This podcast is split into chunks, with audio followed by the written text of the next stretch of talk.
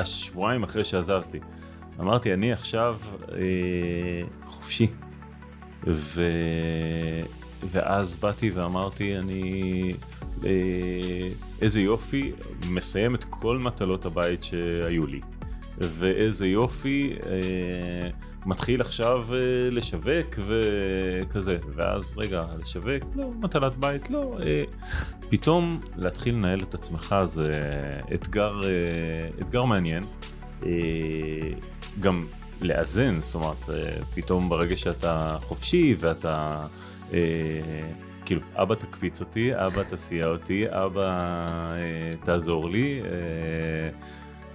וזה לא רק אה, מהילדות. אה, אז מהצד הזה זה היה מפתיע, זאת אומרת, זה פתאום ללמוד להתנהל אחרת לגמרי. היי חברים, ברוכים הבאים לעוד פרק בפודקאסט דברים שלא ידעתם על כסף. והפרק היום דיברתי עם זאב באר, שבגיל 51 עזב את כלוב הזהב המדהים שהיה לו בהייטק, עבודה 24/7, אחריות ודברים נוספים, ועבר פתאום לריק, להיות בעל עסק, להיות עצמאי. פתאום הסדר יום שלך מתב... מתבלגן, אתה לא יודע מה לעשות עם עצמך, ואיך להתחיל, לשווק, למכור. איך עושים מעבר כל כך חד מלהיות שכיר במשך מעל 25 שנה לעצמאי צעיר? כל זה ועוד דיברנו בפרק הנוכחי.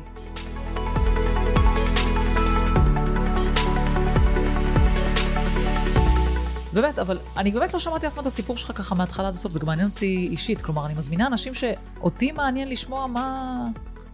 what takes them, מה, מה עשה, מה, מה קרה פתאום. אז ספר ככה על השם, שם מלא, אה, איפה אתה, מה, סטטוס, ואז קצת על איפה עבדת. וכאלה. אה, זאב באר, היום אני מאמן משפחות לצמיחה כלכלית, אה, בעבר בהייטק 25 שנה. לפני זה פנימייה, צבא, אה, כאלה. אה, היום יש לי שתי ילדות יפהפיות, אישה מקסימה, כלבה יפהפייה. זה כיף אה, לשמוע פרגונים. ו... אני- פתאום אני- קם אני לא אדם. פתאום קם אדם. בוא תספר על התפקיד האחרון. אתה אומר הייטק, איזה תפקידים בעצם עשית בהייטק? אה, תכננתי שבבים אלקטרוניים. אה, בהתחלה זה היה וואו, הגעתי הביתה זורח עם, עם אה, איזה כיף חשבתי יום שלם. שזה בהתחלה היה זה מדהים. כאילו- בהתחלה, בהתחלה, לפני 25 שנה. הייתי מגיע הביתה וחושב על זה 24/7 ו- ו- והמקלחות היו עבודה וה- והנסיעות היו עבודה וכבר קרה לי שעבדתי ביקום גרתי במודיעין והגעתי אז עוד לא היה תקשורת Yes. לעבודה אה, ואז כבר הגעתי כמעט למודיעין וחזרתי חזרה ליקום כי משהו הציק לי וחשבתי שפתרתי בעיה שאני עובד יואו. עליה חודשים ו- ו- ובאמת פתרתי זאת אומרת ככה תוך כדי הנהיגה. אה, חזרתי באמצע הלילה פתרתי את, ה- את הבעיה ראיתי שהכל נפתר הלכתי לישון הרבה יותר רגוע. אה, אז, אז הפשן היה שם בהתחלה ו- ומאוד נהניתי וכן הלאה. אה, עם הזמן העבודה השתנתה, האנשים השתנו, התחרותיות השתנתה, המיקום שלי בחיים השתנה, ה-work on balance שאני רוצה השתנה. אה, ו... ואיבדתי את זה, איבדתי את החשק, איבדתי את ההנאה, אה, אה, גם בעזרה חיצונית ש, שבעצם ה, ה, המנהלים פחות אה, אה, מתאים להם ה-work on balance, אה, כל מיני דברים אה, פחות נחמדים של ההייטק אה, שהיו שם. כלומר, איזשהו תהליך, אה, אתה מתאר איזשהו תהליך ככה הולך ומידרדר, שאתה מתחיל להתנתק מזה, וגם הלחץ בעבודה, כאילו ה-work balance הזה, שאתה אומר בית, עבודה, זה מה שהכריע? כלומר, אם אתה שם את הנקודה, מה בעצם הכריע, או שזה איזשהו שילוב של הכל של אני לאט חושב שזה שילוב שהביא אותי למצב שבעצם נמאס לי, אני הולך לעבודה ואני לא הולך לעבוד. זאת אומרת, אני, אני הולך אה, לעשות את מה שאמרו לי לעשות, מה שאני צריך לעשות, אה, בשביל להביא את המשכורת הביתה, ואני לא חוזר הביתה זורח, אני רק קמל והמחשבות אה, מידרדרות וה, והחשק אה, לעבוד אה, מידרדר, ולאט לאט גם השעת קימה בבוקר לא נהיית אה, קפיץ מהמיטה, אלא נהיית משהו אוי, נמרח. ומבאס. אה, ו... ובתחילת העבודה כשדיברו איתי על דיכאון יום א' לא הבנתי על מה אנשים מדברים ופתאום התחלתי לה- להרגיש את זה מהמם. אה, ואז התחלתי לחפש איך אני יוצא מזה, איך אני יוצא מה, מהדבר הזה. לפני הרבה אה, שנים התחלת לחפש את עצמך בקטע הזה, או שזה רק בשנים האחרונות? אה, קשה לי להגדיר נקודה ספציפית של התחלתי לחפש. אה, אני כן יודע ש, שהיו שלבים בחיים שגרמו לי ל, למחשבות על האם אני במקום שנכון לי, מה אני יכול לעשות אחרי, אבל הייטק זה כלא של זהב, זאת אומרת בסוף יש משכורת שאתה... אה, כמעט כל דבר אחר שתעשה, אה, ואני מבחינתי עצמאי, לא היה אפשרות, זאת אומרת זה לא, זה לא אופציה. אה, במיוחד אחרי היסטוריה שאבא שלי היה עצמאי והסתבך עם מס הכנסה וכל מיני כאלה, אה, זה לא היה אופציה. אז, אה, אז כשכיר, אה, לשנות עבודה ומה, אני אעבוד את התשע שעות וארוויח רבע, כאילו זה לא, זה לא אופציה. אה, וזה די כלא, זה די, זה, זה גם מאוד מתסכל. אה, ובאיזשהו שלב הבנתי שאני יכול לקחת את החסכונות ושישבו באג"ח בכלום, עשו כלום ו, ו, ו, ומטה ולגרום להם לעבוד בשבילי ולגרום להם להכניס הכנסות פסיביות ולגרום להם לגדול אה, וזה התחיל לעניין אותי והתחלתי להשקיע שם יותר ויותר זמן ויותר ויותר לימוד אה, והתחלתי לעשות חיל. תוך כדי עבודה? אנחנו נדווח לממונים. שעות הערב מן הסתם, כן, אבל, אה. אבל בואי, הייטק, שעות הערב זה של, המנהל מבחינתו, זאת אומרת, לגמרי. אז, אה, אז מבחינת המנהל זה, זה על חשבון השעות עבודה, מבחינה מעשית זה, זה שעות הערב. אה, ומצאתי את עצמי יותר ויותר מתעניין בתחומים האלה ולומד ומשקיע וקורסים ו, ו, וקשרים ו, ו, ואז אתה כבר נותן לאנשים לעשות בשבילך אה, אנשי מקצוע או נעזר בהם וכאלה. אה, זה בא לך יחד? זאת אומרת, מהמקום הזה שאתה אומר, אם אני כבר עובד ומרוויח ככה משכורת יפה, אז לפחות נעשה מזה משהו? זה כאילו בא לך בצמידות? אה, בשלב ההוא זה היה אה, ההבנה שהכסף יכול לעבוד בשבילי ולתת לו את זה זאת אומרת עוד לא היה את השלב של, של הכנ- הבנה שזה הכנסות פסיביות ואולי אני אגיע ל, ל, לחופש כלכלי ו- זאת אומרת המושגים האלה לא היו, ה, לא היו בלקסיקון. אה, ולילה הזוי אחד אחרי שזו תקופה נוראית בעבודה עבדתי קורונה אה, 24 שעות ביממה כולל שישי שבת אה, לחץ אה, שנבע גם מ- מהתנהגות לא קולגיאלית של חבר ו- וכל מיני כאלה דברים עם ג'יפים אה, ש...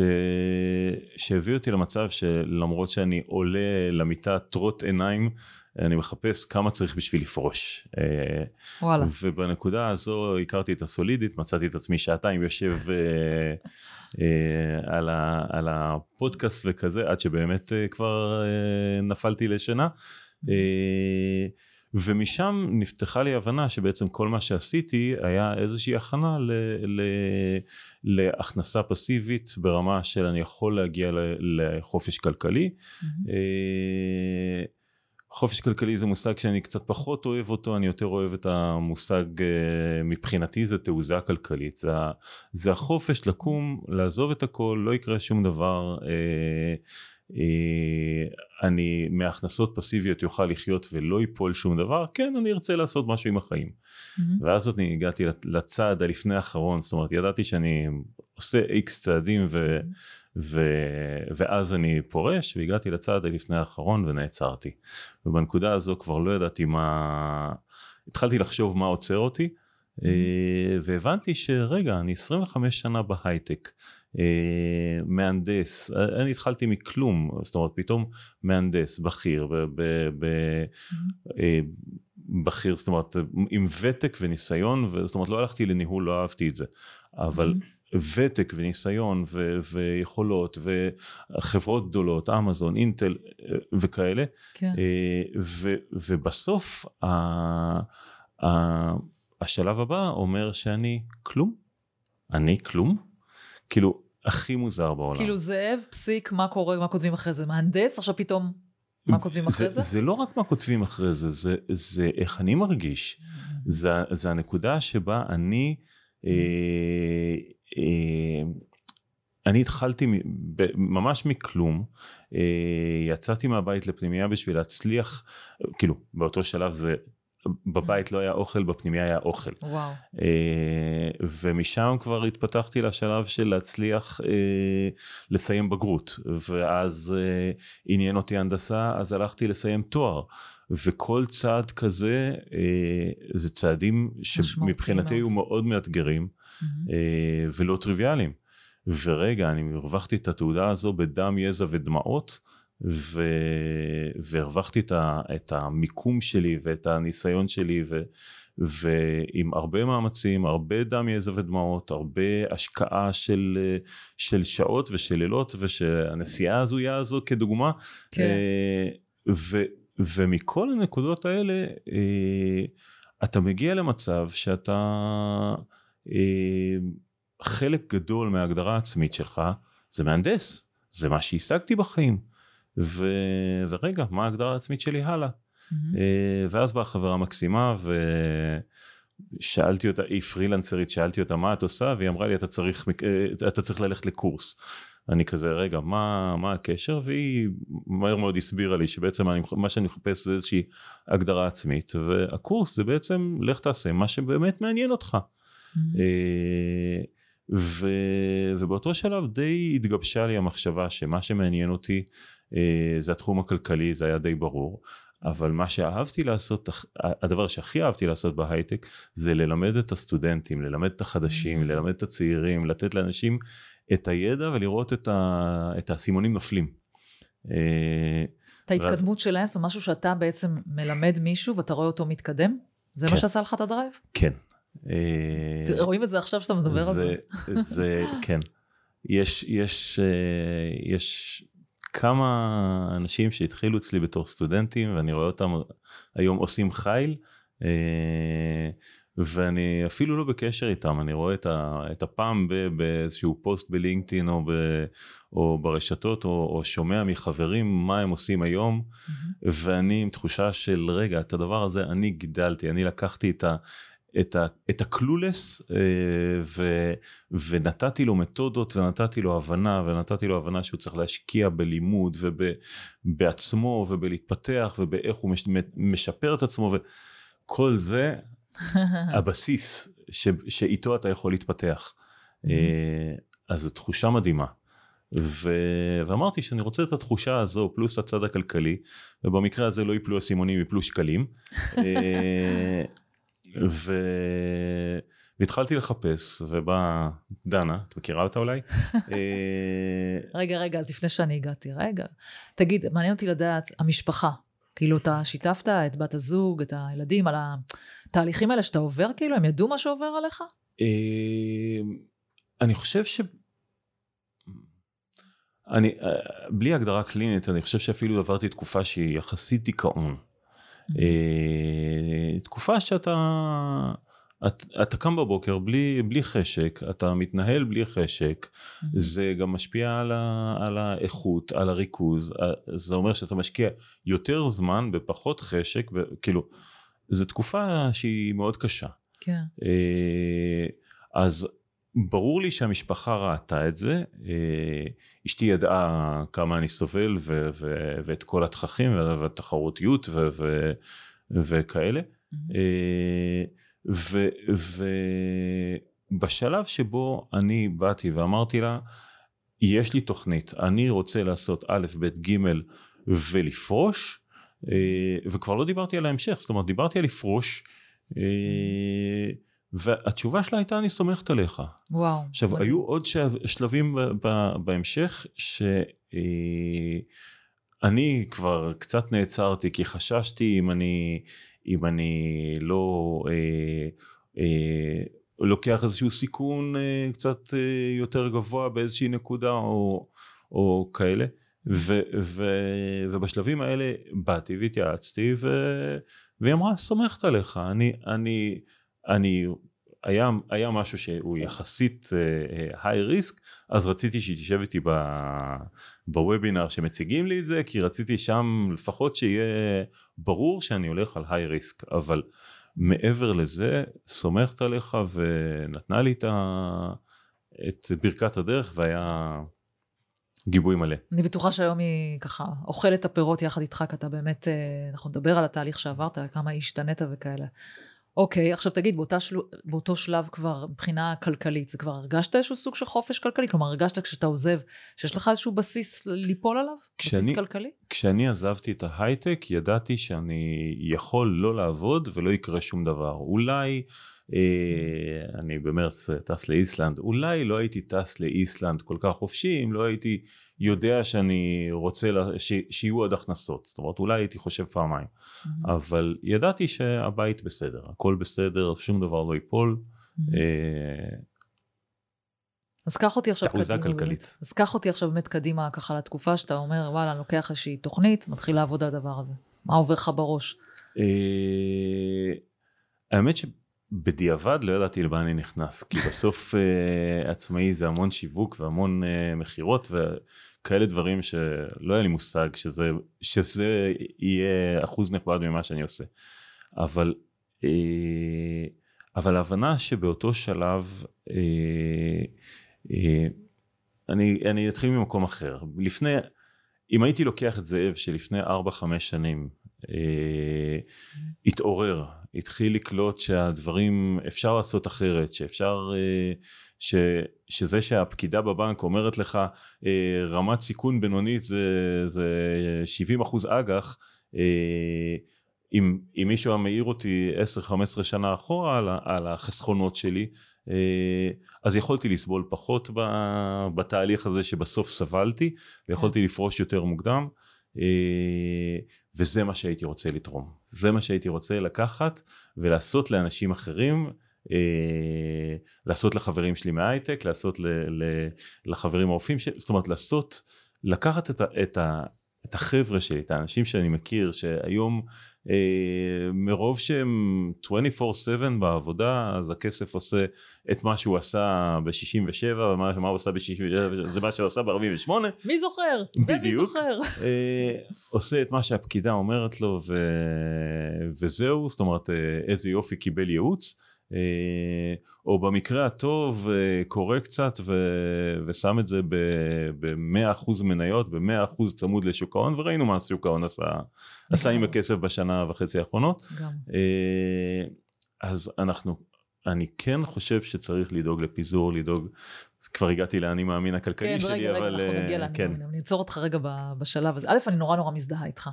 אני עברתי את אותו תהליך כמוך, בגיל 42, שפתאום נודע, נודע לי כל התחום הכלכלי הזה, ואמרתי לעצמי, איך זה יכול להיות? אני עם 18 שנות לימוד, לא בן אדם טיפש, לא הכרתי ולא ידעתי שום דבר על הדברים האלה. זאת אומרת, מה זה אג"ח? מה זה מניה? מה זה שוק ההון בכלל? אני עוד, מה, אלה שילדים שההורים שלהם אה, איבדו את הכל בשנות ה-80, והם ממש איבדו את הכל בשוק ההון. גם בסרט הזה הייתי, אבל אני כן נכון. ידעתי מה זה אג"ח, מה זה מניה וכן הלאה. ידעתי שמניות זה מאוד מסוכן, כי אפשר לאבד את הכל בשוק ההון. אה, אבל המקום הזה של, אה, של לבוא וללמוד. אבל נכון, לנער אנשים אחרים, אבל לנער את האנשים האחרים. נכון, mm-hmm. ברגע שאתה לומד, זה מה שאני באה להגיד, שאנחנו עברנו אותו תהליך. ברגע שאתה לומד, נכון, אתה מרגיש את הצורך הזה ללכת לכל בן אדם ברחוב ולהגיד לו, היי, תקשיב רגע, יש פה עוד משהו, יש פה עוד אה, דברים שאתה יכול לעשות. כאילו, אני הרגשתי, אני כמוך אגב, אני התחלתי בגיל 42, הייתי מתחילה בגיל 22 או 32, גם מצבי היה היום אחרת. Mm-hmm. כלומר, אז אנחנו לא מצטערים על חלב שנשפך, כמו שאומרים. אבל לי זה נתן את התחושה שאם אני בן אדם נורמטיבי וכאילו בר דעת, לא מבינה את הדברים האלה, אז גם אני, כי אתה מספר לחברים, התחלתי לספר לכל החברים שלי, תקשיבו, אפשר ככה ואפשר ככה. אז רגע, למה שאני לא אהפוך את זה למקצוע? למה שלא אמשיך להעביר את זה? וכאילו, עד היום זה בוער בי, אני כבר כמה שנים במקצוע הזה, בוער בי להמשיך ולנער אנשים.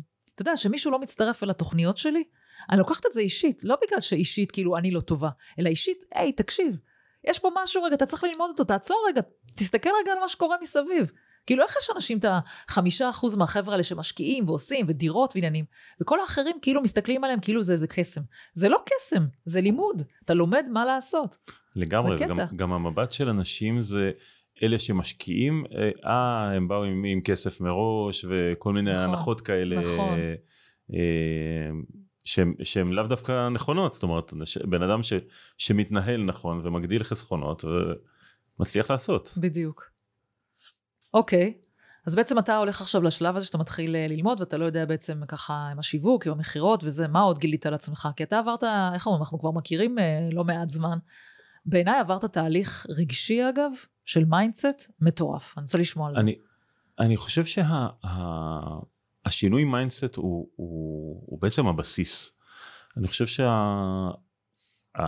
שה, הראשון בשינוי mindset היה שינוי של אה, מהמקום שבו אני ב, בסוג של דיכאון, אני לא יודע להגדיר את זה אחרת, סוג של מקום ש, שאני מרגיש כלוא בו, אה, מנסה לעשות את המקסימום ויש לי את היכולות, זאת אומרת זה, זה רק עניין של מה זה הדיכאון הזה שנחת עליי עכשיו, אני צריך פשוט לפרוח ו- ולרוץ לעשות את, ה- את הדברים, אה, אבל נמאס, הנפש אה, נכלאה שם. אה, ומהמקום הזה השלב הראשון היה השלב של אה, למצוא את הפתח הזה. אה, הלילה הזה עם, ה, עם הסולידית אה, אה, נשמע רע. אה, הלילה הזה עם הסולידית היה אה, ממש פתיחת דלת. אה, והפתיחת דלת הזו היה השלב הראשון ב mindset, השלב שבו הבנתי שיש לי איזשהו פתח יציאה. אה, השלב הבא ב mindset היה השלב שבו הגעתי למסקנה שאני אה, יודע מה אני רוצה לעשות אה, בהמשך, אה, אבל מבחינתי, זאת אומרת, זה השלב שבו את הכרת אותי, זאת אומרת, זה הקפיצות הקטנות. Mm-hmm. אה, הקפיצה הגדולה באמת הייתה להבין שאני יכול לבוא ו, אה, והחלום הזה לתפוס את הבן אדם ברחוב בשפה שלך או לתפוס את החבר מהשולחן לידי mm-hmm. אה, סתם אנקדוטה בערך באותו שבוע שהחברה אמרה לי אתה צריך אה, קורס אני יושב במטבחון ומדבר עם, עם, עם החברים בהפסקת קפה על, mm-hmm. על, על השקעות. מניות סביר להניח, משהו בדיוק, כזה. על, על, על חבר'ה תתעוררו על החיסכון שלכם ברמה כזו או אחרת. ואז חבר אומר לי, בואנה נפתחו לך העיניים, אתה צריך לעבוד בזה. תסתכל איך, איך, איך אתה משתנה ב. בתהליך הזה. אז אני חושב שהשינוי mindset הזה, השינוי הזה של היום אני יכול לבוא ולתרום ולהסתכל, אה, אה, לקחת מישהו ש, שלפעמים יודע לא פחות ממני, אבל לקחת את ה... לשנות את הפחד אה, מ, מלהשקיע או, לש, או, או, או את האין זמן אז בואו נעשה את זה בצורה שנקבל עזרה והזמן פתאום יהיה נון אה, אישו ואני לא מדבר על, על, על uh, השקעות שאין לך זמן אז אתה מוצא משהו באינטרנט ומשכנעים אותך שיש לך שם 16% אחוז uh, רווח שנתי תשואה מובטחת בדיוק, כל הדברים האלה. אני מדבר על, על תהליכים שאתה, שאתה הולך ועובד עם אנשים מקצועיים ו, ואנשים שעובדים עם גופים מוסדיים ואנשים מאוד מאוד רציניים ו, אה, ויחד איתם עושה תהליך שמותאם לך ברמה האישית, בגובה העיניים אה, וברגע שאתה ממשיך לחסוך מהיום יום פלוס אה, ההשקעות עובדות בשבילך, שמיים זה הגבול. לגמרי. ומה בעצם אתה הרגשת, כאילו, מה נפתחת בעצם? כי תראה, אתה עכשיו עובר תהליך, כאילו, בזמן שאנחנו עכשיו מתארים אותו, של לעבור משכיר, שזה mindset מסוים, לעצמאי, שזה mindset אחר לגמרי, כאילו, מה? אה, האמת שלא חשבתי על זה ככה בשלב ההוא. זאת אומרת, בשלב ההוא אה, הבנתי שאני אה, שכיר כבר לא יהיה.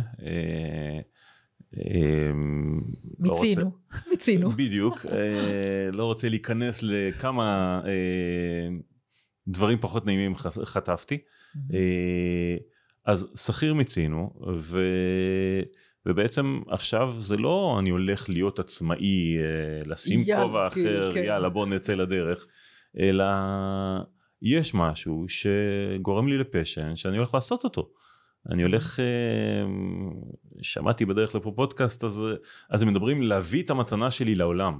אז אולי זה מילים ענקיות, אבל כן, אם אני מצליח לשנות חיים של אנשים, ו, והיום כשאני עובד עם לקוחות זה תחושה של אני מצליח, אה, וזו תחושה של נופלים לאנשים אסימונים, אה, זה, זה עונג, זה, זה, זה אושר, אז זה סיפוק אדיר, אז זה, זה מה שהלכתי לעשות, זה שבמקרה אני צריך לפתוח במס הכנסה את, כן. התיק עצמאי, זה, זה, לא משנה, זה כאילו לא משנה זה לך. על הדרך. אה, אני לא חושב שמבחינתי התהליך היה מעבר לעצמאי. הוא היה מעבר ל... אני הולך לעשות מה שיש לי את הפשן ומה ש... מה שטוב לי ולא מה שכרגע אה, הוא המסלול הבטוח שישים לי איקס שקלים בבנק אבל ישים אותי במסלול עוד יותר אה, הידרדרותי. באנרגיות, במצב רוח, ב... ביכולות, ב...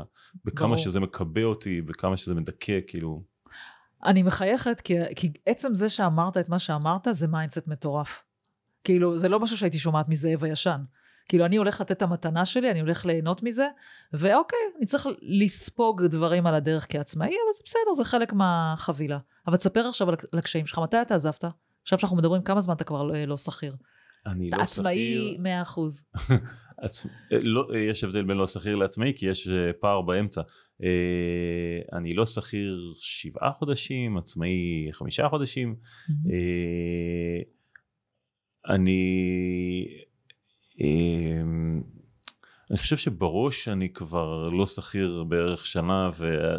ובדרך לעצמאות בד... בערך שנה. אה, ואני חושב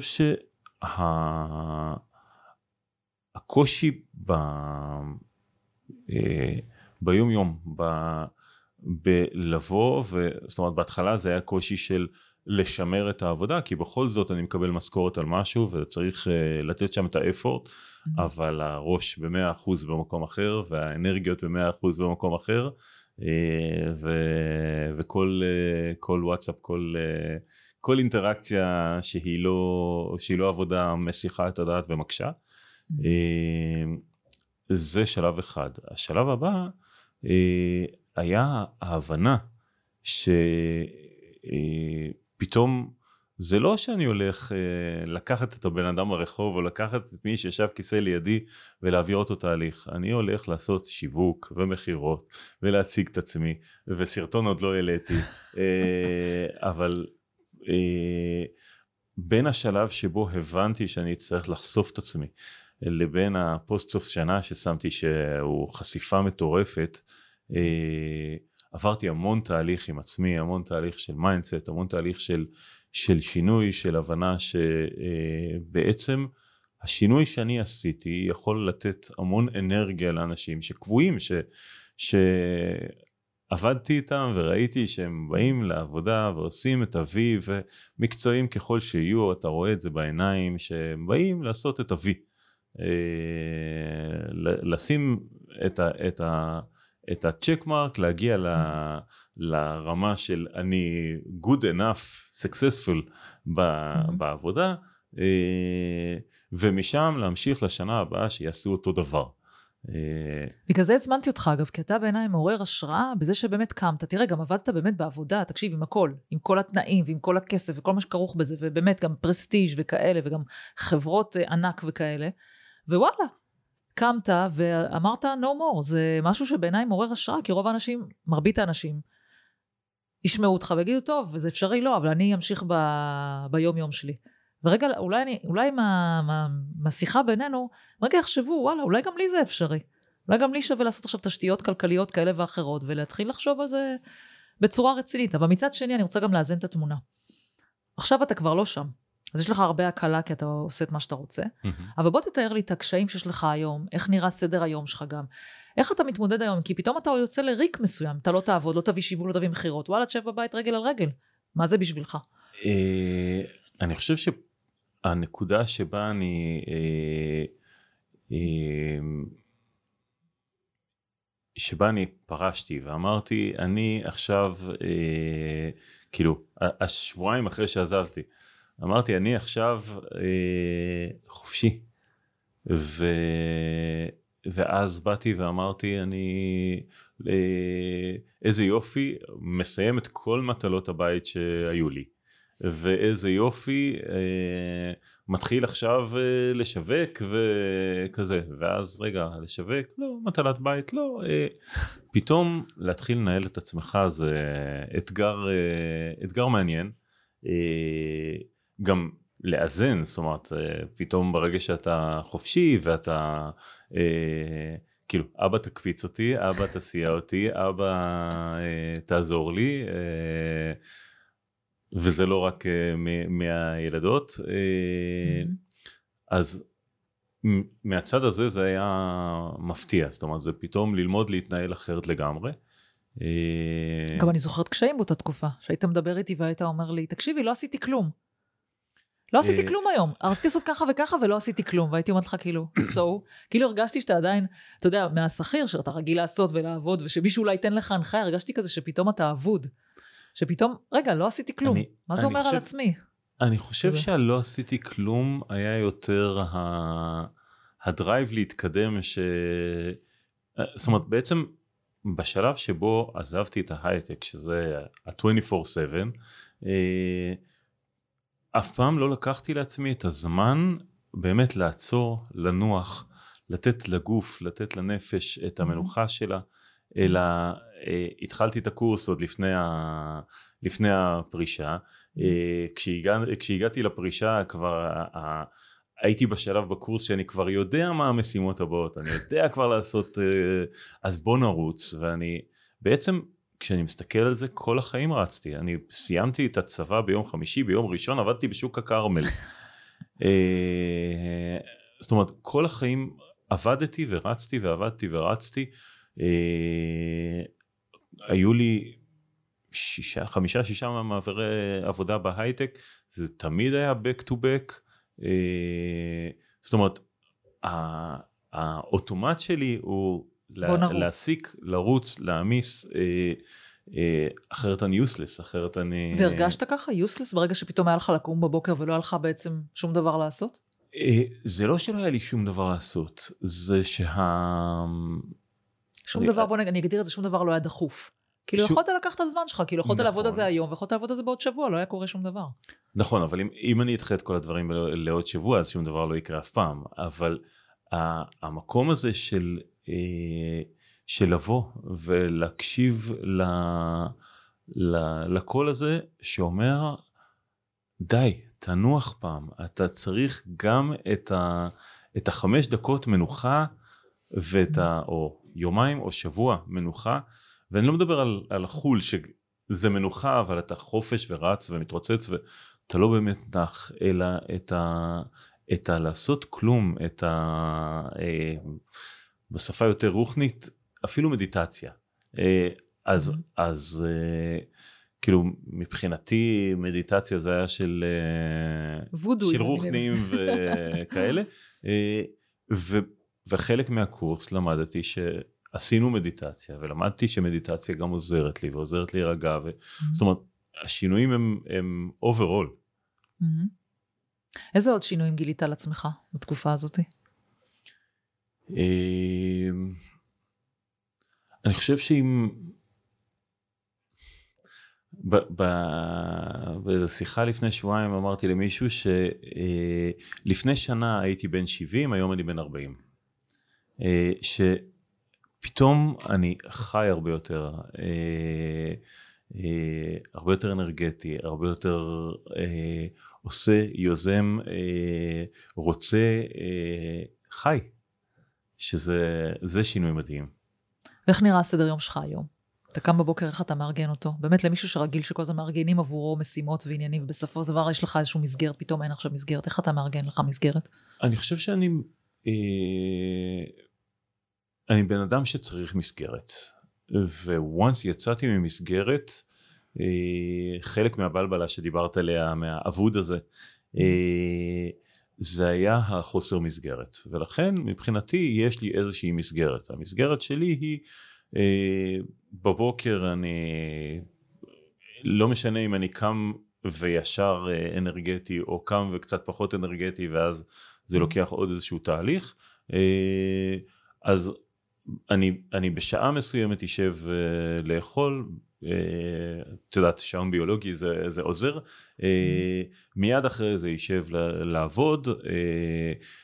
לפעמים זה פגישות, לפעמים זה, זה אה, הכנות ללקוחות, לפעמים זה אה, הכנות שהן אה, הכנות אה, של כלים שלי, לפעמים זה הכנות של פודקאסטים, זאת אומרת, אבל תמיד אני אשב לעבוד, אני אשב לעבוד עד ארוחת צהריים, אה, אם זה פגישות זה חלק יהיה בחוץ, חלק יהיה בבית, אבל תמיד יהיה לי איזושהי מסגרת, אה, הכושר שלי זה נהיה ייהרג ובל יעבור, אה, אה, כן גיליתי שהיה שלב שבו התענגתי על שנאצים, אבל אז הימים היו נעלמים לי, אז גיליתי שאם אני צריך את, ה, את המנוחה הזו, אז פאוורנפ של רבע שעה עשרים דקות עוזר, אה, ופותר לי את, ה, את הצורך הזה, זאת אומרת מאושש אותי לגמרי, אז הסדר יום נוצר, ואז בערב זה או לקוחות או המשחק של מכבי או,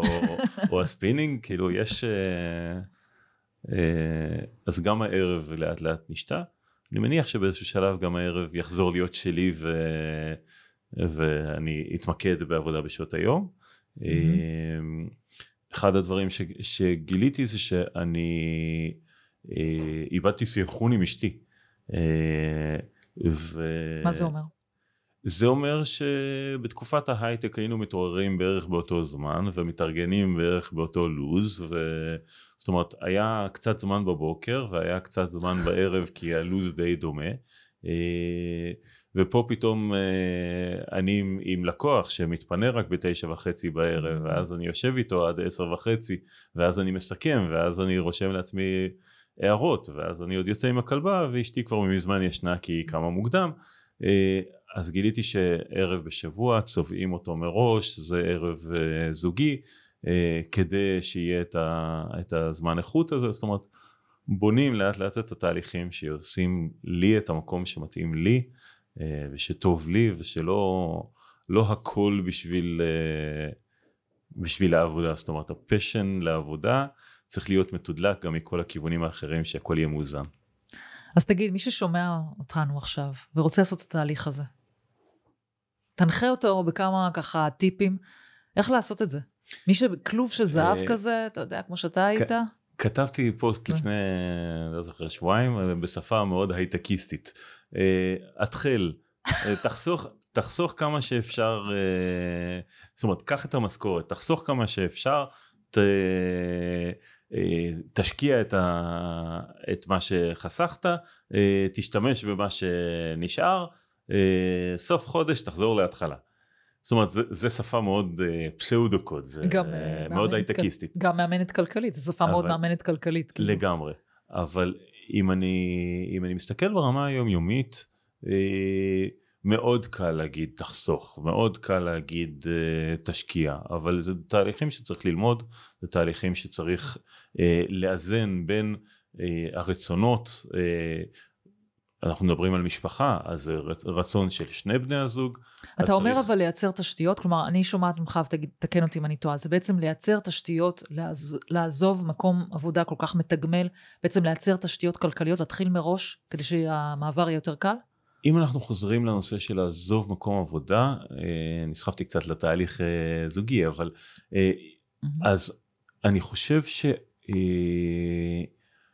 גם, גם לייצר תשתיות, אבל לייצר תשתיות אתה, אתה יכול להמשיך לעבוד כמה שאתה, אם אתה נהנה בהייטק, עדיין הכסף יכול לעבוד בשבילך, זאת אומרת זה, זה, זה לא סותר.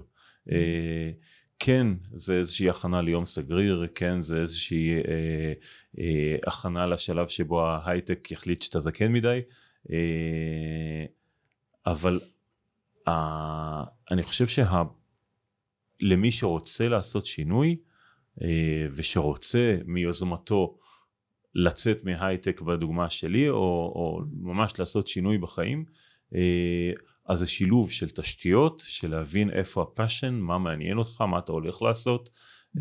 ולהתחיל לבנות את מה שאתה הולך לעשות במקביל לתשתיות הכלכליות כדי, כדי להגיע לאנרגיה ולחיוך ולזוז מגיל 70 לגיל 40 בדוגמה הקודמת. באיזה גיל היית? שעשית את השינוי? 50, היום אני 52, אז 51. תספר לי על החלומות, אה, החלומות שלך. כבר הגשמת הרבה מהם עכשיו מעצם המעבר, אבל איפה אתה רואה את עצמך ככה אה, מתקדם ומשפיע? אני, אני אתחיל דווקא מחלום ישן. אני אה, בתור, אה, כאילו בתיכון עבדתי בחנות צילום וראיתי אה, תמונות של מישהו שחזר מאיסלנד וצילם את הזוהר הצפוני. אה, במרץ אני באיסלנד. אה, אז זה הגשמה של חלום שתוכנן לי יום הולדת 50 אבל קורונה. אה, אז, אה, אז הנה זה מגיע. אה, אבל זה דיברת על חלומות אז זה קפץ לי תוך חלום מאוד ישן שאני מגשים סוף סוף. אה, אני חושב שתקופה מאוד ארוכה לא חלמתי הלאה. אני חושב ש... אה, כשהגעתי להייטק חלמתי להיות בורג יותר מרכזי בדברים שאני עושה וכאלה mm-hmm.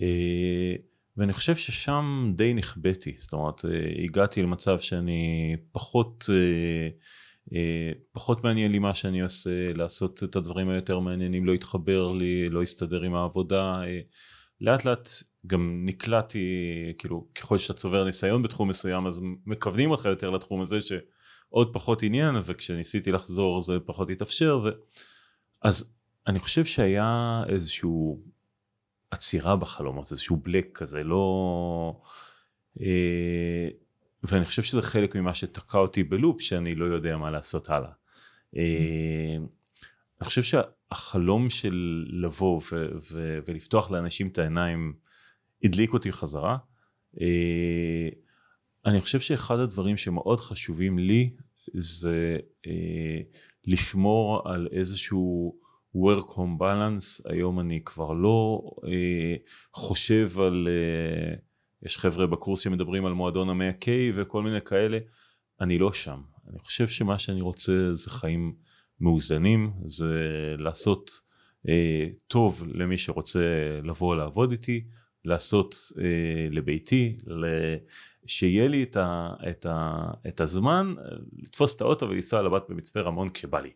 אה, אז, אז אה, אני חושב שהחלום שלי הוא דווקא האיזון הזה ולא ה, היעד הבא. מרדף, כן, כי היית במרדף כל הזמן. אני חושב שהחלום שלי זה המהות, החוויה, ה being, לצורך העניין הדרך. ו, וכרגע אין לי יעד שאני רוצה לטפס עליו, אה, פשוט לבוא ולקחת את האנשים שמולי ולפתוח להם את העיניים ולראות את, ה, את, ה, את העיניים זורחות אחרי שלושה ארבעה מפגשים ולראות אה, זוג שהיה לי שהתחילו ככה מאוד רחוק במסך בפגישה הראשונה ובפגישה הוא שם עליה את היד. בדיוק מדברים וזה ומדברים על כסף ובהתחלה הם דיברו על כסף וזה הרחיק ביניהם ומדברים על כסף ו, ובונים איזשהו תהליך שיקרב ביניהם ושכאילו מבחינתי זה וואו שאני מדבר איתם בכלל על תהליך כלכלי ובעצם אני יוצא מקרב בן זוג כאילו זה זהו שם. אז אנחנו שנינו מנטורים כלכליים אז בוא נדבר רגע על הקטע הזה בוא תספר לי קצת באמת אה, ככה אנשים ששומעים אותנו זוגות ששומעים ודברים מהסוג הזה על איזה טעות כלכלית שהייתה לך, ומה למדת ממנה? אה, ההשקעה הראשונה שלי הייתה... צוחקת לכולנו יש את ההשקעה הראשונה הזאת. סוג של כן. אני חושב שהטעות הכלכלית הראשונה היא להקשיב, אה, לא ללמוד ולהקשיב ליועץ בבנק ו... וכמות הכסף ש... שלא הרווחתי שם היא, היא באמת כאב לב. אה, אני חושב שההשקעה הראשונה שלי הייתה בתמימות, חבר אה, בא, המליץ על מקום, הוא כבר השקיע וקיבל חזרה את הכסף. איזה סוג של מקום? איזה סוג השקעה זה היה? פינוי בינוי בחו"ל. מה לעשות, היה באמצע עוד אירועים כמו קורונה, עליית ריביות, המחזור בעייתי. זאת אומרת, אני לא יודע כמה מהכסף אני אראה שם מבחינת ההשקעה, אבל אני חושב שהבית ספר שלמדתי מההשקעה הזו במקביל להרבה לימודים אחרים, אה, היה דווקא להקפיד על פיזור. זאת אומרת, גם, גם לא, לא, לא להקשיב ל, לחבר שהשקיע והצליח לו, אה, לא להקשיב ל... ל... עכשיו אה, יש את, ה... את ההשקעה האולטימטיבית ואני, אה, ואני כבר עשיתי 200 אחוז על הכסף, אבל זה עדיין ב... על הנייר, אבל עשיתי. אלא ללכת, ללמוד מה שאתה, מה שאתה מבין, לחקור את זה עד הסוף, להשקיע בפיזור. גם כשאני מגיע למקום שהוא מקום השקעה מאוד מאוד טוב, אה, אז אני לא שם שם, אני שם שם את המינימום האפשרי, אה, יש מקומות שהכניסה, ההשקעה שם היא, היא איזשהו סכום, אה, אני לא שם פי שלוש, פי ארבע, כי כבר בדקתי את ההשקעה, אני שם את המינימום האפשרי, המינימום האפשרי הזה יעבוד כמה שהוא יעבוד. גם ההשקעה הזו אני משתדל שבתוכה יהיה פיזור, זאת אומרת שהיא תטפל בכמה השקעות mm-hmm. uh, באותו תחום, אבל שבתוכה יהיה פיזור במקום שהוא uh, ברמה, באיכות מאוד מאוד גבוהה, uh, רצוי איכות מוסדית, זאת אומרת אני למדתי הרבה מאוד מה, מהמעט ש... ש אולי הפסדתי שם כי הכסף עוד לא חזר, אני, אני לא יודע אם הרווחתי או הפסדתי. אז אתה יודע, אני יש לי אותה סוג השקעה. ההשקעה הראשונה שלי שהשקעתי בסטארט-אפ ועשיתי בדיוק את הטעות שאתה אומר, שהיה אפשר להשקיע מינימום של 25 אלף שקלים או משהו כזה, ואני כזה התלהבתי, אז זה היה ערב משקיעים.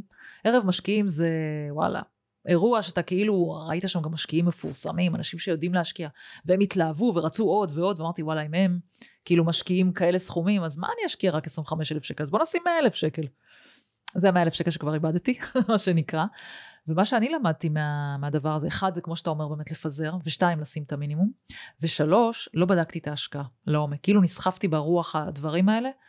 אה, אה, הם אגב, למען ככה ההגינות של הסיפור הזה, הם גם הפסידו את הכספים, זאת אומרת גם הם נפלו באותו דבר, זה היה מין כזה, זה היה לחוג חברים די מצומצם, ההשקעה הזאתי, וחברים ככה שהם רציניים והם לא משקיעים פעם ראשונה, ולי זו הייתה השקעה הראשונה, אז אמרתי כזה, אתה יודע, הלכתי אחרי הזה, ולא היה הסכם כמו שצריך, ולא היה הדברים האלה. אני למדתי שכל דבר, כל השקעה מאז, אני תמיד קוראת את ההסכם, ואפילו שאני עורכת דין בהשכלתי, עדיין, כדי שלא יהיה לי איזושהי הטיה, עם עורך דין, אני משלמת לעורך דין שיעבור איתי על ההסכם, ודברים שככה הפריעו לי שבאמת בסוף וואלה, הביטחונות לא כמו שצריך, או הסיכון שם יותר אה, מוגבר ממה שהוצג, וכל מיני דברים כאלה, מאוד מאוד חשוב. אז אם יש טיפ שאנחנו ככה יכולים לתת למי שמאזין עכשיו, זה באמת, אם אתה לא מבין את ההשקעה, ואתה לא מבין את החוזה על בוריו, אל תיכנס לזה. זה, פשוט לא להיות זה שם. גם, זה גם החוזה, בחוזה צריך להקפיד על המבנה, ה, על, על המבנה של החברה, אה, צריך mm-hmm. להקפיד על מסלול הכסף, זאת אומרת שהכסף עובר דרך נאמן, אה, עושה את ה... את ה אה, הקרן בונה מסלול שהוא ספציפי לקרן ואין מעבר של כספים בין, בין פרויקטים. נכון.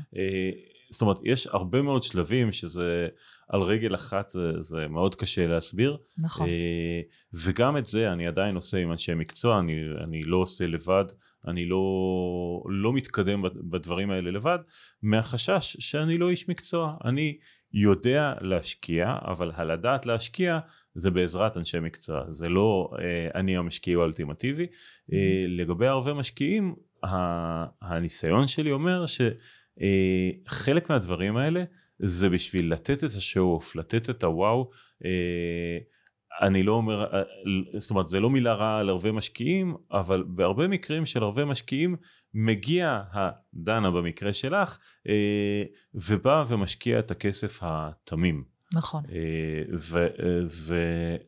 ואנחנו לא רוצים להיות הכסף התמים. אנחנו לא יודעים אם האנשים שהגיעו, הסלבס שהגיעו, אם הם באמת, באמת משקיעים שם או שהם באים ו... חלק מהשואו, אה, נכון. אנחנו לא יודעים מה הנתח שלהם, אנחנו לא יודעים מה הרווח שלהם מלהיות שם, אה, אנחנו צריכים לבדוק את ההשקעה, כל השקעה לבדוק כאילו זה הכסף האחרון שלי, אה, זאת אומרת לבדוק ברחל בתך הקטנה, להבין עד הסוף מה, מה ההשקעה, mm-hmm. איך היא הולכת, מי האנשי מקצוע שאתה רוצה שיבדקו אותה mm-hmm. וכן לפעמים זה יקר להשקיע באנשי מקצוע אז אפשר לעבוד דרך גוף ש... עושה את זה, זאת אומרת גוף שאתה למדת מאנשים שם, אתה סומך עליהם, mm-hmm. אתה יודע מה הם עושים, שהם ייתנו לך את כל השירות הזה, אבל עדיין אתה יודע שעבר על החוזה עורך דין ובדק את, ה, את המסלול כסף ובדק את המבנה חברה וראה שאין שם פוילישטיק וראה שה, שהגוף הזה אה. אה, עשה איזשהו מחקר על הגוף הזה וראה שהגוף הזה הוא גוף שעובד ברמות הכי גבוהות ולא איזה אה, יזם שאומר אה ah, אני יודע עכשיו לחבר בין אה, שיפוצניק לבין אה, אה, בעל דירה, אה, פליפ זה הדוגמה הכי טובה ליוזמות האלה, זאת אומרת mm-hmm. את, אתה יכול לבוא, למצוא איזה בית מט לנפול, למצוא, לבנות תוכנית עסקית שזה הפעם mm-hmm. הראשונה שאתה, שאתה מנסה את זה, להגיד השיפוץ יהיה בערך ככה כי זה מה שאמר לך השיפוצניק בתור התחלה ו, ובסוף ליפול שם אז mm-hmm. יש בשלבים הבאים של אה, אה, שיפוץ מולטי פמילי ומכירה של זאת אומרת לא משנה איזה שלב ברגע שאתה לוקח מישהו שעשה את זה פעם פעמיים אה, אז הסיכוי שלו ליפול בבורות שהיזם המנוסה לא נפל הסיכוי שלו ליפול הוא הרבה יותר גבוה אז היזם המנוסה יהיה הרבה יותר זהיר, ישמור לו את הרזרבות שצריך, ישמור לו את האפשרות לא לעשות refinance בשלב שבו הריביות פתאום עלו, והיזם הלא מנוסה ייפול שם כי התוכנית העסקית הייתה לעשות refinance, היזם המנוסה ייקח את ההלוואה לשש שנים עם, עם, עם נקודת יציאה בנקודה שבה הוא רוצה לעשות ריפייננס. Mm-hmm. כל הדברים האלה הם דברים שיכולים להרים או להפיל השקעה. Mm-hmm. וברגע שאתה עושה את זה עם גוף מסודר ואתה עושה את זה אה, בליווי מסודר של אנשי מקצוע אתה מגיע למקום הרבה יותר טוב בשורה התחתונה אני לא אומר, יש השקעות שהן מאוד מאוד איכותיות עם אנשי מקצוע מאוד איכותיים אה, ויש תקלות בפרויקטים. אבל לנו בפרויקטים. כאנשים אבל, שלא בדיוק. מכירים קשה לנו להבחין בין המקצועי ממש לבין הפוילשטיק, אנחנו לא מספיק עם עין בוחנת אה, מנוסה. ולכן, ולכן צריך לעבוד עם גוף שמכיר את, ה, את, ה, את החברות האלה, יודע מה הן עושות, יודע אה, למצוא לך בממש... אה, רחל בתך. בצ'רי פיק, אה, כן. על כל ערימת תותים שחלק כבר אה, רקובים, רקובים למטה. ו, ולתפוס את הכמה תותים שהם עדיין בונבוניירות ולהפריד אותם ובהם לטפל ובהם להשקיע. אז אני אגיד הרגע עוד משהו, כי ככה נשמע לי שאתה מדבר על אנשים שיש להם באמת כמויות כסף מאוד גדולות, אבל בוא נרד למי שיש לו קצת פחות כסף כמויות, בכמויות מה שנקרא. אני מסכימה איתך לגבי אנשי המקצוע, ואולי בואו רגע נפרק את זה. יכול להיות שאנשים למשל באמת מן השורה, שאין להם ממון רב, יכולים לקחת לכל שלב את היועץ, מקצוע, את היועץ המקצועי. זאת אומרת, אם אני בשלב של אה, לחשוב על עסקה, אז לקחת עורך דין שיקרא לי את החוזה, כי החוזה זה הדבר היחידי שתקף, לא כל המצגות היפות וכל הדברים האלה, בסוף החוזה ידבר, אוקיי? בין אם זה בבית משפט או בין אם לא בבית משפט. אז לשלב הזה. שלב של השיפוץ, אני אקח את מישהו מטעמי שיבדוק לי את השיפוץ, שיבדוק את הכתבי כמויות. כלומר, האם לדעתך אני יכולה לפרק כל נושא, כי אין לי כזה גוף אה, מלווה.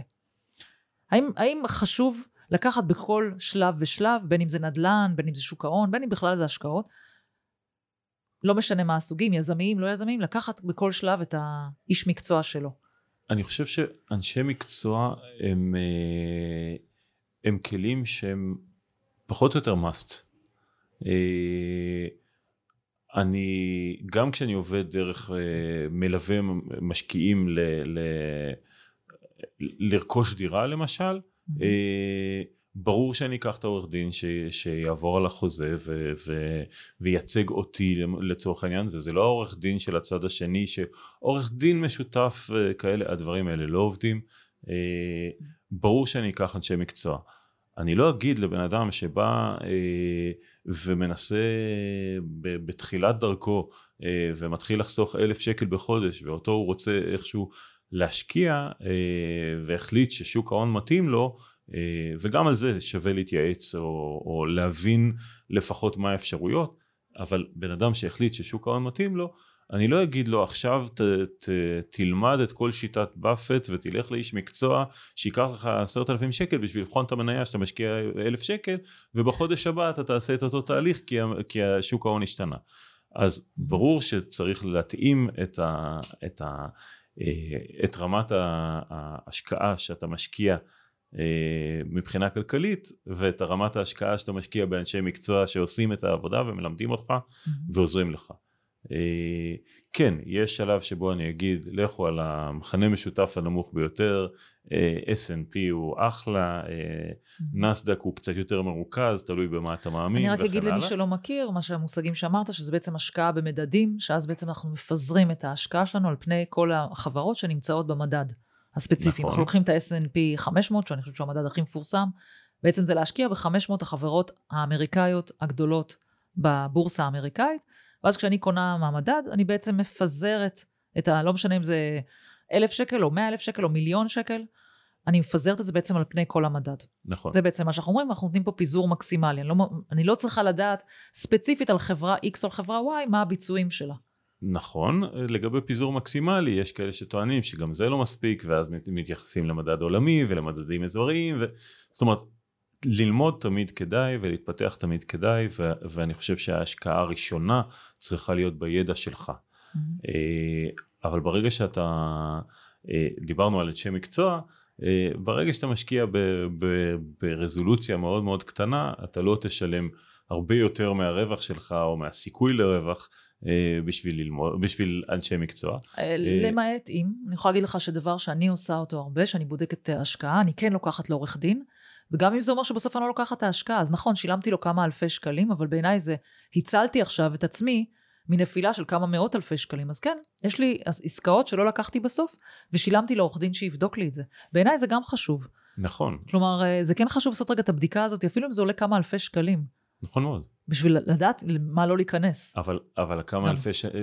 שוב, בדוגמה שאני נתתי, אתה משלם עשרת אלפים שקל לאיש מקצוע שייתן, שיסביר לך איך להשקיע אלף שקל, זה נכון, דוגמה שונה. נכון. זאת אומרת, בדוגמה שאת מדברת עליה, את השקעת איקס אחוז, שלושה, להשקיע. שלושה אחוזים מערך העסקה, נכון. כדי לוודא, גם כשאנחנו קונים אוטו יד שנייה ב-30 אלף שקל, אנחנו משלמים את האלף שקל אה, מכון בדיקה. מכון בדיקה. אז, אז בדיוק. אז למה לעסקאות כאלה שהן יותר גדולות, אתה לא עושה את זה? צריך לעשות את זה. בדיוק. טוב, לא קיבלת ממני את השאלות מראש. לגמרי. אז אני אתקיל אותך בשאלה. תספר לנו משהו שאנשים לא יודעים לגביך. וואו. אה, אז כבר אמרתי שעבדתי בשוק הכרמל, אה, והייתי פקח בעירייה, וכל זה בשביל לחסוך כסף אה, לקראת הלימודים, כי עזרה מהבית לא היה. אני מאוד אוהב תינוקות, עשיתי אמבטיה ראשונה לשישה תינוקות, למרות שיש לי רק שתי בנות. זהו, בדיוק, אני מנסה אה, לחשוב כאילו, אוקיי, איזה סיטואציה זה הייתה? אה, חברים שסיפרו שהם אה, כבר שלושה ימים רק שתפו אותה עם, עם מגבונים כי הם מפחדים, ואני וואו. כזה, רגע, אין סבתות? אז לא, לא רוצים שיהיה מריבה בין הסבתות, אז כזה, אז מה הבעיה, אני בא. ואיך נהניתי וכאלה. היית כבר אבא? הייתי אבא. אה, האמת שהמקלחת הראשונה עוד לא הייתי אבא אפילו מרוב שאני שרוט על תינוקות. אה, המקום הכי מאושר בעולם זה לשים תינוק פה ומאזן אותי לגמרי. קיצור, יש פה, מישהו, ש... יש פה מישהו שמחכה לה להיות uh, סבא, זה נשמע לי. אני לא לוחץ, אבל אני לא אתנגד. לידיעת, איך אומרים, בעלות העניין. רגע, אפשר לחתוך את זה בעריכה? לא. לא שידעו לאיפה... הן יודעות, הן יודעות. אה, איזה אלוף. מסר אחרון, ככה לאנשים ששומעים, שהיית רוצה להעביר. אה, תשקיעו בכם, אה, תלמדו, צאו מאזור הנוחות. תיקחו, אה, תיקחו יוזמה ל, ל, לעשות את מה שאתם רוצים, אה, מה שיעשה לכם טוב, אה, ואל תיתקעו במקום שרע לכם. איזה אלוף. וואי, זאב, תודה. היה העונג, העונג, העונג לראות אותך בתהליך, להכיר אותך, ובעיקר לשבת איתך עכשיו, לכוס קפה, מה שנקרא. תודה אז המון תודה. תודה, תודה.